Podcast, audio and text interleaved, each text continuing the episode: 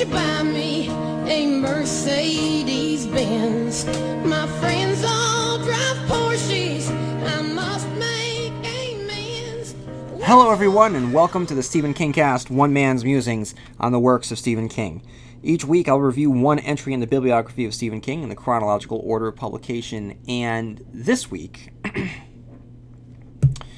this week I am reviewing a novel that made me seriously question whether or not I wanted to do a Stephen King retrospective analysis week by week um, on, on, on a podcast. Because the thought of having to reread this book was that troubling to me that it almost made me throw out the possibility of rereading all of the books that I loved. You see, just a few years ago, Stephen King decided to take a stab at writing some crime fiction, a, a and, and introduce us to a, a detective, and um, I'm fine with that. I'm totally fine with that, and I'm not complaining about that. But the the the novel that he gave us was Mr. Mercedes, a novel that I couldn't wait to read, um, and I think that it was marketed very very well. And like any Stephen King book, when I start reading it, I, I tend to get sucked in. This one, after a few pages, I had to put it away. I was like, maybe I'm just not in the mood right now, and I kept trying to get back to it, and I could never get into it. You know, I. It's a great metaphor, um, but it's it's been used to death and all I think of is friends, but I, I just felt stuck in second gear, and I, I couldn't get past it. I couldn't get into a higher speed and it just it never clicked in for me i just don't think that it's his best. And it was a book that i certainly was not looking forward to to reviewing at all. And i'll get into this in in much more detail later in the episode. But first uh, before i get any further i just want to read a listener email. And this comes from jennifer who writes Dear constant reader, it's Jennifer again. I recently listened to your podcast on the stand and was blown away. They are fantastic, and I want to thank you for something in particular. I've always liked the ending of the stand, but kind of subscribed to the he couldn't figure out how to end it, so he just blew everything up theory. Your analysis of how it's really about these characters standing up to evil, and if they even if they can't defeat it by themselves, and how that relates to the title, is something that I hadn't thought of before. Thank you for adding new meaning to this book I thought I knew so well. So, The Stand is my all time favorite book, and I've lost how many times I've read or listened to it. As an adolescent, my favorite characters were, of course, Stu and Franny, with Nick a close third, but as an adult, Harold and Larry kept standing out to me, and now I think they're the most interesting. I agree with you that they're the two with the biggest arcs, and those arcs are mirrors um, of each other, centered around the ability, centered around the ability to let go of the past. I was really annoyed by the actor who played Larry in the miniseries, and as a result, I was bored with the Larry sections in the book as a kid. I recently listened to a Faculty of Horror podcast in which one of the hosts said that the part was played by Dale Midkiff, a hilarious and totally understandable mistake. Um, but revisiting the book, I really identified with Larry. He's hindered by his selfishness and self centeredness, which is rooted in a mix of narcissism and insecurity. He knows he has talent, but that he can also be kind of a jerk. He's afraid that people will find out he's a jerk, so he keeps them at arm's length. When he does make meaningful connections with his mother and Rita, they both die, and he feels responsible. So now he's afraid that people will find out that not only is he selfish, but that his inadequ- inadequacies have caused the deaths, and that he's not worthy of trust or responsibility. His arc is really about him letting go of those fears, becoming comfortable with himself, and finding the confidence to lead. In your podcast, you ask why Stu goes on the quest, and here are my thoughts. There are some practical plot reasons, but I think the main one is that Stu serves as a guide or mentor for Larry. Harold helped him get to Boulder, and Stu helps him complete his journey to Las Vegas and ultimately redemption. Stu is the one who convinces him to join the committee, even when Larry is set against having any kind of authority in Boulder. Stu emulates his actions, spilling his story to Franny and not trusting Harold, and finds him worthy even though Larry is not sure himself yet. Despite being the youngest and the least involved in the free zone planning, he's second in command when they set out. Without Stu to start the journey, I don't think Larry would be ready or willing to lead them to Las Vegas. He only does it when Stu is injured because there's no other choice. Larry doesn't come fully into himself until the jail cell in Las Vegas, and I think that it's necessary for Stu to start the walk as the leader and then pass the responsibility on to Larry. I've often thought of the line, he's come out of the other side in my own life, and I always think of Larry. He goes through the struggle to let go of his past fears and how others will see him and how he sees himself, and he comes out the other side as a confident and competent leader. Harold, I told my husband I think Harold is the true tragedy in the book, and he looked at me and said, You mean the book where everyone in the world dies? I feel so much sympathy for Harold because I totally understand where he's coming from. Like, like Larry, Harold suffers from a mix of narcissism, how smart he is, and insecurity, his constant need to prove it. I think most of this stems from his parents' disapproval of him. If the two people in the world who are supposed to love you no matter what don't, how can you ever truly believe anyone else will? When watching the miniseries, I got the impression that Harold had been in love with Franny for a long time, but in the book, she could be anyone. His feelings for her have more to do with possessing her and proving to himself that he's the kind of man she would want than any real emotions. She is the way to erase all of the girls who rejected him in school. And when Stu enters the picture, he represents all the jocks in school who got the girl when Harold never could. The love triangle is more about Harold's need to establish himself in their little society than any feelings he may have had for Franny. He's so hurt and angry about the way he's been treated in the past, and he can't let go and see that he's had an opportunity to change. I also think he's angry to think that he likes the one who needs to do the changing. Or sorry, that I also think he's angry to think that he's the one who needs to do the changing. How dare you not understand me? How dare you not like me? How dare you suggest that I'm responsible for how I'm viewed and treated by others?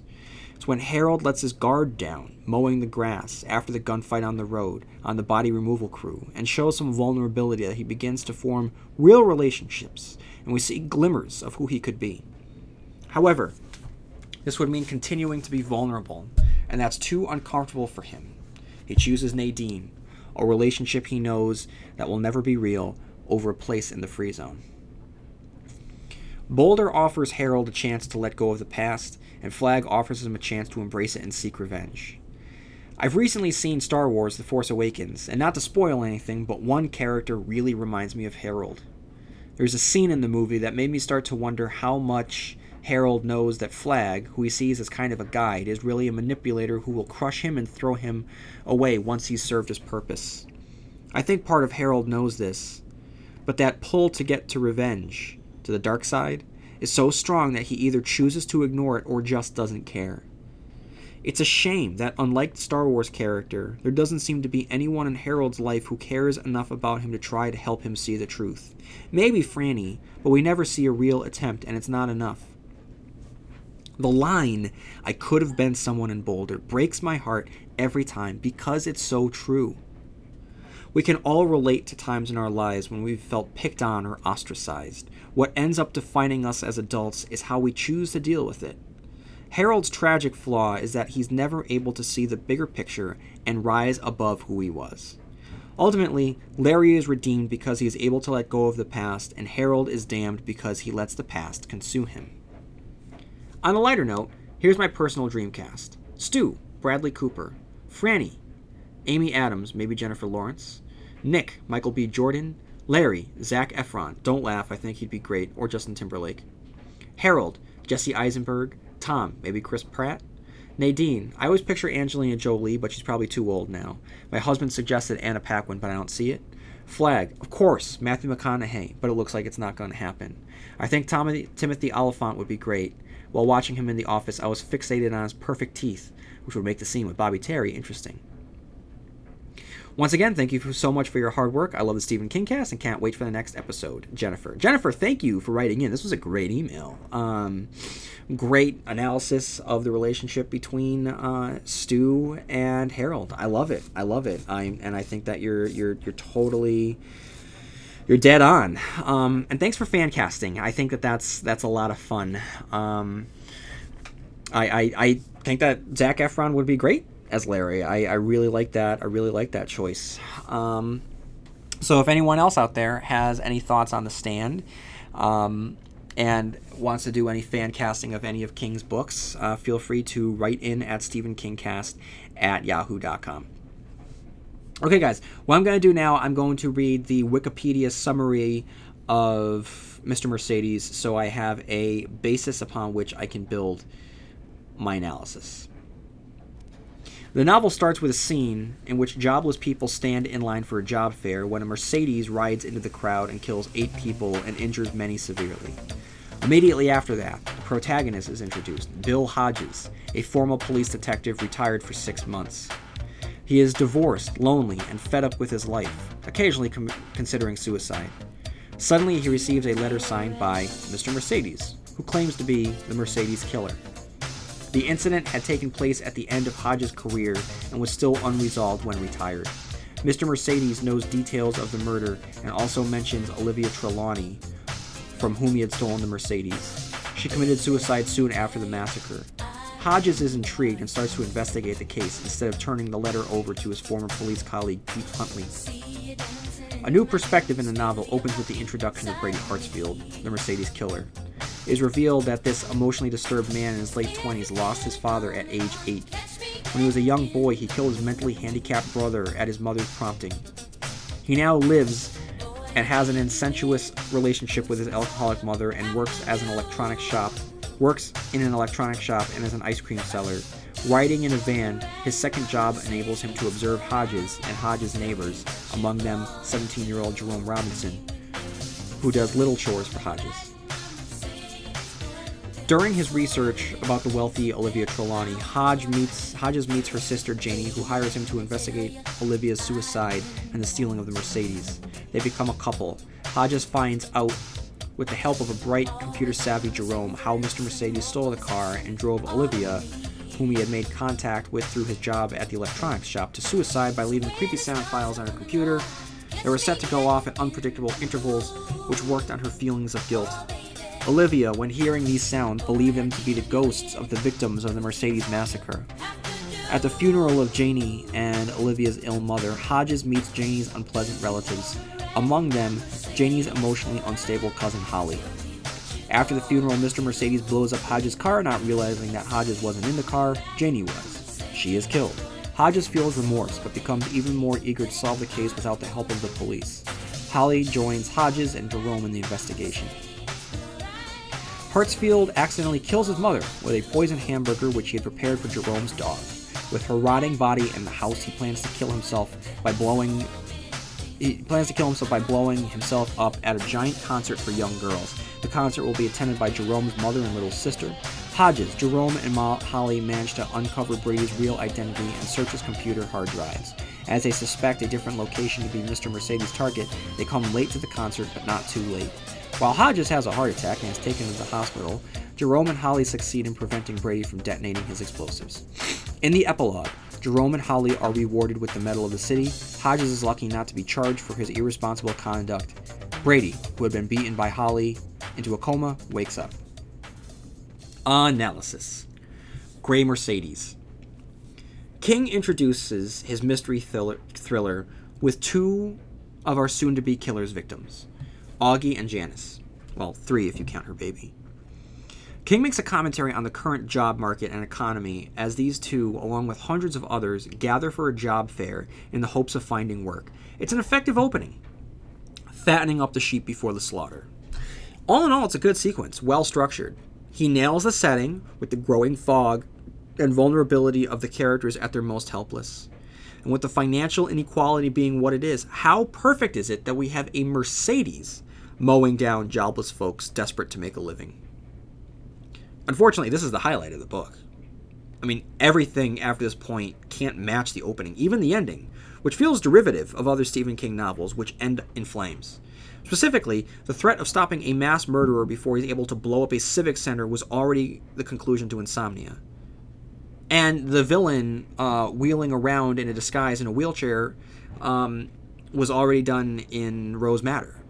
I'm going to get to all of that and and the um, the fact that that that Brady is derivative of, other Stephen King characters. I'll get to that later, but though it's a different book and a different genre entirely from Rose Madder, from um, Insomnia, it, it does give this a been there, done that feel. Det Ret. And now we meet Bill Hodges, our hero, who is summed up with four objects one, a beer, two, a remote, three, a lazy boy, four, a gun. King details at length the pathetic life that he's living, telling us that Bill has even placed the revolver of the gun in his mouth. It's great to see him living in despair, but it'd be more effective if this was the moment he slipped the gun into his mouth. We don't even get that. We get the narrator telling us that's happened before. Anyway, he's saved by the mail drop, which includes a letter from Brady, aka Mr. Mercedes, and with the letter, the cat and mouse chase is on. And in under 30 pages, so there's not a lot of fat to this book. Hodges immediately begins analyzing the letter, identifying the unusual words, one sentence paragraphs, capitalized phrases, etc. It's important to see Hodges as a detective, and without any other examples of evidence, to see him pore over this letter is a great opportunity. But as smart as uh, but as smart as Brady presents himself to be, he reveals two errors: his penchants for writing numbers rather than spelling them out, and believing the word perp is actually perk. And as for the author of the note, we meet him, and King reveals that this isn't Hannibal Lecter. He's working in a Best Buy type store, hates everyone, lives with his alcoholic mother, has killed his brother, and has a ton of plastic explosives in his basement. Ladies and gentlemen, meet Brady Hartsfield, Harold Lauder 2.0. And I think that's very fitting that I read a letter, an email, um, all about Harold at the beginning of this podcast. I think that fits perfectly with what Stephen King is doing with uh, Brady Hartsfield in this book. When we checked back in with Bill, King starts to dole out information pertaining to the original case, specifically around the owner of the Mercedes, Mrs. Trelawney, who more than likely left her keys in the ignition, or so we're led to believe. Under Debbie's blue umbrella. So we get to know the characters a bit more, especially Brady, who we'll talk about excessive, uh, extensively later. But it's here when King introduces one of the more problematic aspects of this novel, and that's how he treats Jerome. Jerome is the intelligent, charismatic, capable, kind, funny friend of Hodges, and at this point, we've already seen how Brady thinks of him, which is one thing because it's a dislikable character. So if he's racist, he's also a serial killer, so I mean, that's that, you know, whatever. However, here we get the introduction to Jerome, to Jerome's big joke with Bill, and that's that he's a slave, this Bill's slave. I'm sorry, that he's a slave to Bill's slaver, slave owner. And I get that it's a joke, but it's just it's on fun. It's not funny. You know, I mean, whether it's Jerome leaving a note referring to Bill as Massa Hodges, writing, I has mowed your grass and put mower back in your carport. I hopes you didn't run it over, sir. Or Bill saying, Yo, my homie, you keeping them bitches in line? They earning? You representing? It just, I, I guess I'll give him points for having the joke within the narrative be an unfunny joke. It's something that Hodges himself doesn't find comfortable, and King, I think, takes that next step in, in Finders Keepers um, and refers to it and says something along the lines of like Bill was thankful that Jerome didn't didn't do that anymore. Um, but I just like I've said before in the Stephen King cast, it's just unnecessary. It's not needed. It just makes me feel uncomfortable. For what? Why can't he just be a funny, capable, confident kid? Like why why why have him and Bill have this weird not funny joke?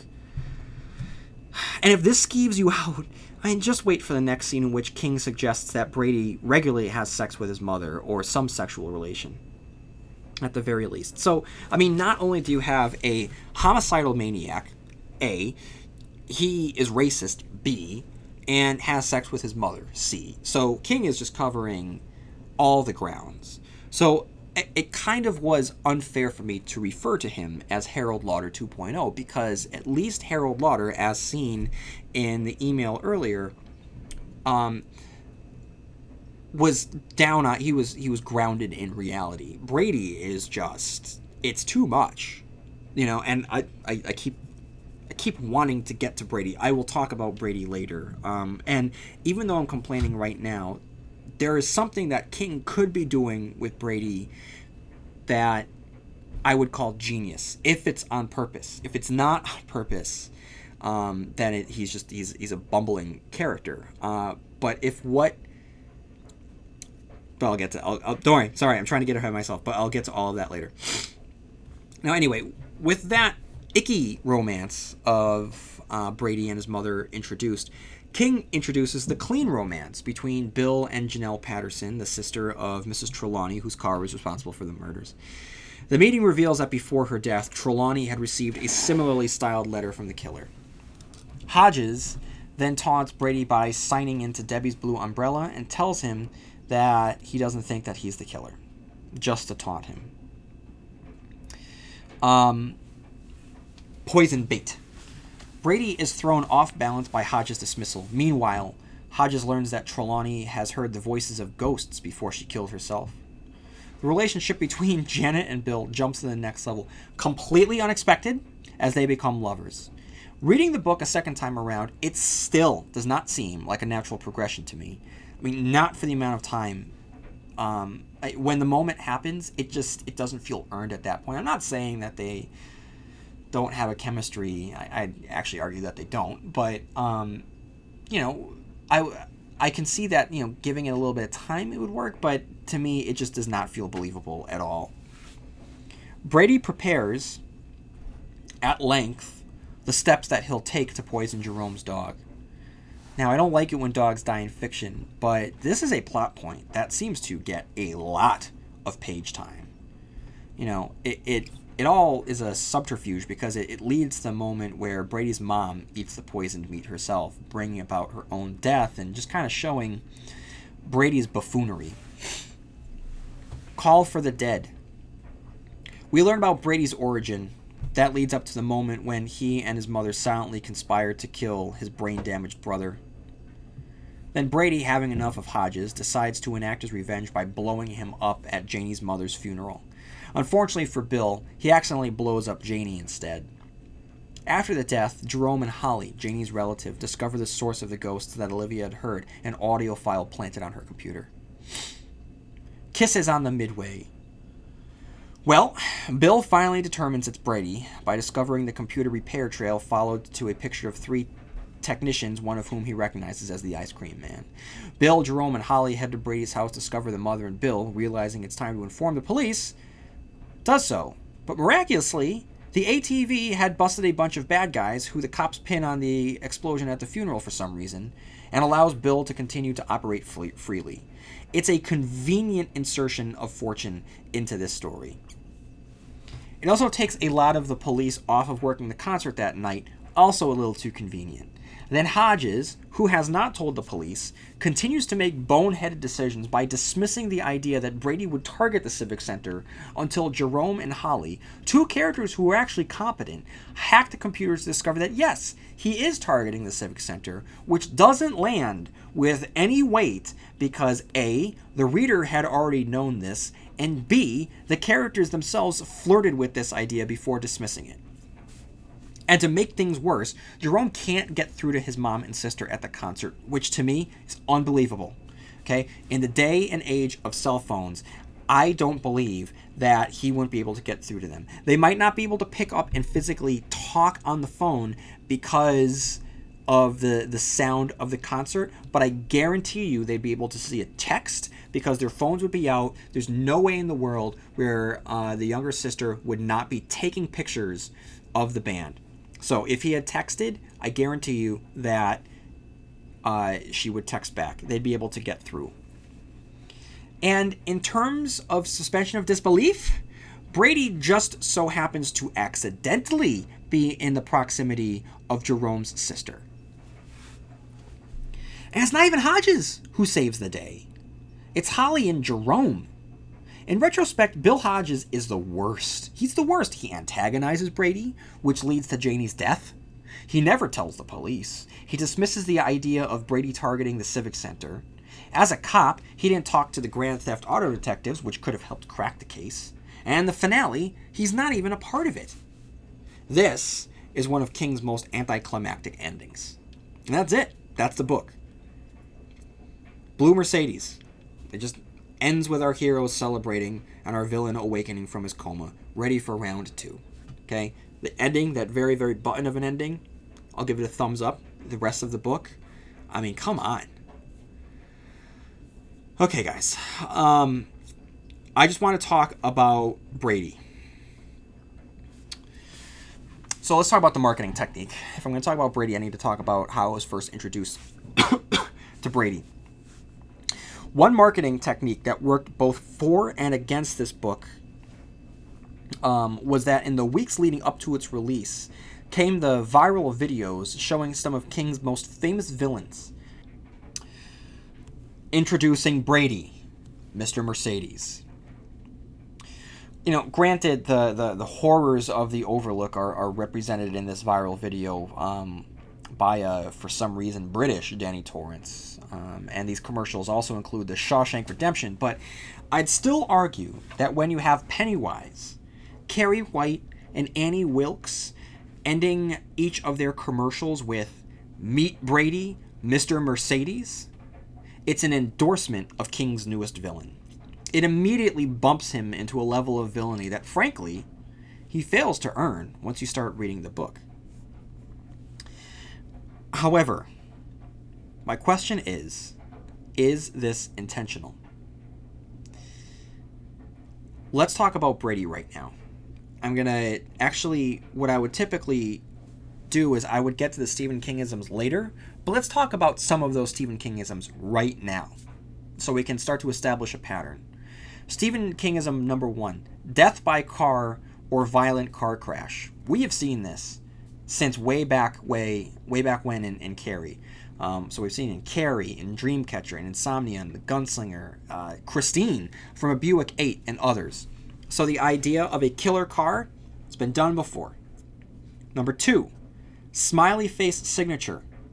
Mr. Mercedes' signature is the smiley face, more famously used by Randall Flagg, one of Stephen King's most legendary villains. Three, clown mask. Brady wears a clown mask, specifically Tim Curry's face, due to the fact that in this book, it was presumably a Stephen King book, but we know for sure that it was adapted into the movie that we all know. So not only are we getting a clown mask, we are getting Pennywise, the clown mask, and not just any Pennywise, but the most famous incarnation of him, portrayed by Tim Curry. Four, yellow gloves. Brady wears yellow gloves, much like Andre Linoge in the pages of, not in the pages of, but in the in the um, Storm of the Century miniseries. And number five, too smart for his own good. As I've stated already, his character feels very reminiscent of the Stand's Harold Lauder. So to summarize, we have a killer that's identified as a clown who wears the specific clown mask of one of King's most famous villains, who wears yellow gloves like the murderer of a well received television miniseries, who signs off with a smiley face like the multiverse spanning fan favorite devilish character, and uses a car as a weapon for his crimes.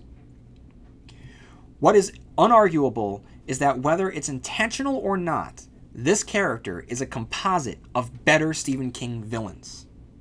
The question is, like I just said, whether or not this is intentional. If these similarities are unintentional, then the associations only serve to weaken this character.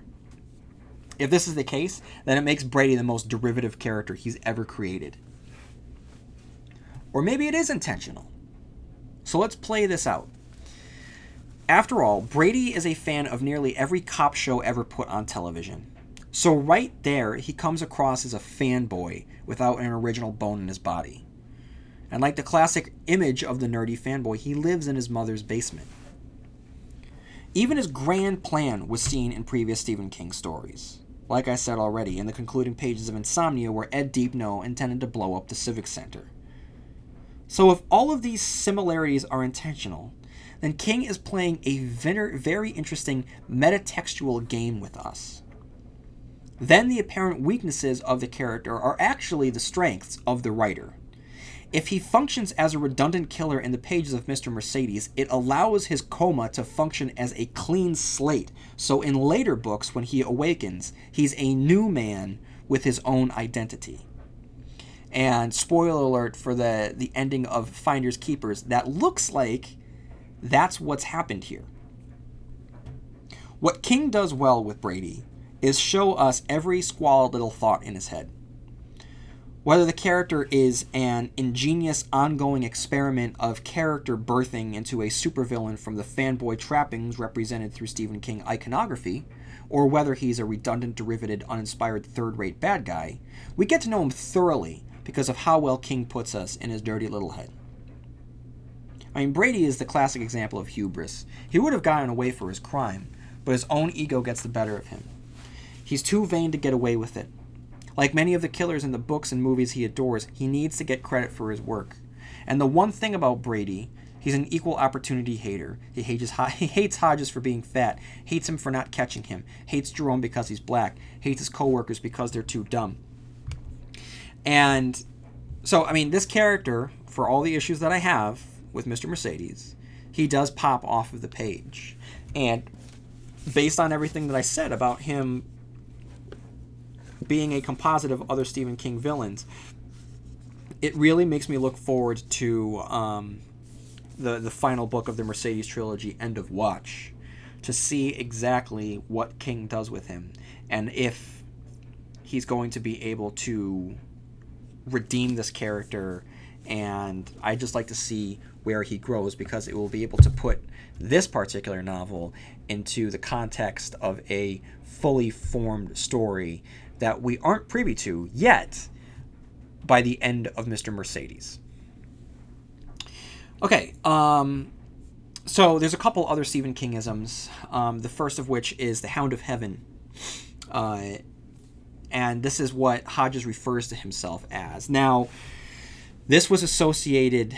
Um, I'm sorry. This was seen with um, a good marriage in the sh- in the novella collection of Full Dark No Stars, and the reason why it's so important is because this poem was associated with Holt Ramsey from A Good Marriage. And I feel as though that character, who was a retired detective, served as the prototype for Bill Hodges.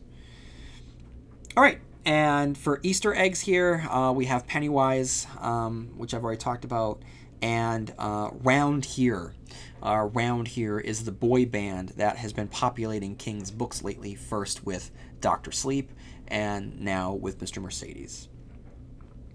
So, guys, uh, it's just over half an hour, and this is one of the shortest Stephen King cast episodes of a full length novel. It's just, like I said, I don't like Mr. Mercedes. And it's not because it's a thriller or because it's a crime novel, uh, and it's not because there's no supernatural elements to it. It's just that I find the main character unappealing. I think that Bill Hodges is a bumbling idiot. And I don't know if that's intentional yet. This could just be the first act of a three act story, the other two acts occurring in the pages of First Finders Keepers and End of Watch. If that's the case, this is going to warrant a re-examination, not a reread. I'm not touching this again, but a re-examination that would have to put it um, alongside the other two novels. Um, but I'll say that when it comes to reading Finders Keepers, I was enjoying. Little here's a little tease for next week. Um, but I was enjoying Finders Keepers so much that my enjoyment level plummeted the second that Bill Hodges came back on the scene um, in the book. But with all of that said, um, I am interested in King and, and how King wraps it all up with, with Finders Keepers, which could go to some very, very interesting places. So, for the reasons that I did not like Mr. Mercedes, um, he seems to be correcting them um, as we head into fi- uh, End of Watch. Um, so, we'll see. We'll see this June when um, when that, that novel is released, and you will get a fresh Stephen King cast review out of that particular book. So, guys, that's all that I have for this one. But um, make sure that you tune in next episode as I tackle the, the sequel to this, Finders Keepers. I won't be reviewing Revival, um, as I've already read Revival. So if you have not been listening to the Stephen King cast since the beginning, um, you just might be kind of surprised why I wouldn't be doing what's next in the chronological order of publication, which would be Revival. Um, but if you want to hear my thoughts on Revival, just head back into the feed on on, on whatever, uh, however you consume the Stephen King cast, uh, because I, I reviewed it within the week that, that it came out. So you have all my thoughts on Revival, and I'm very proud of that particular episode. So head on over to that one, listen to it. Um, and everyone, may you have long days and pleasant nights. And I will see you here next episode where M O O N spells Stephen King Cast. Wanna ride in my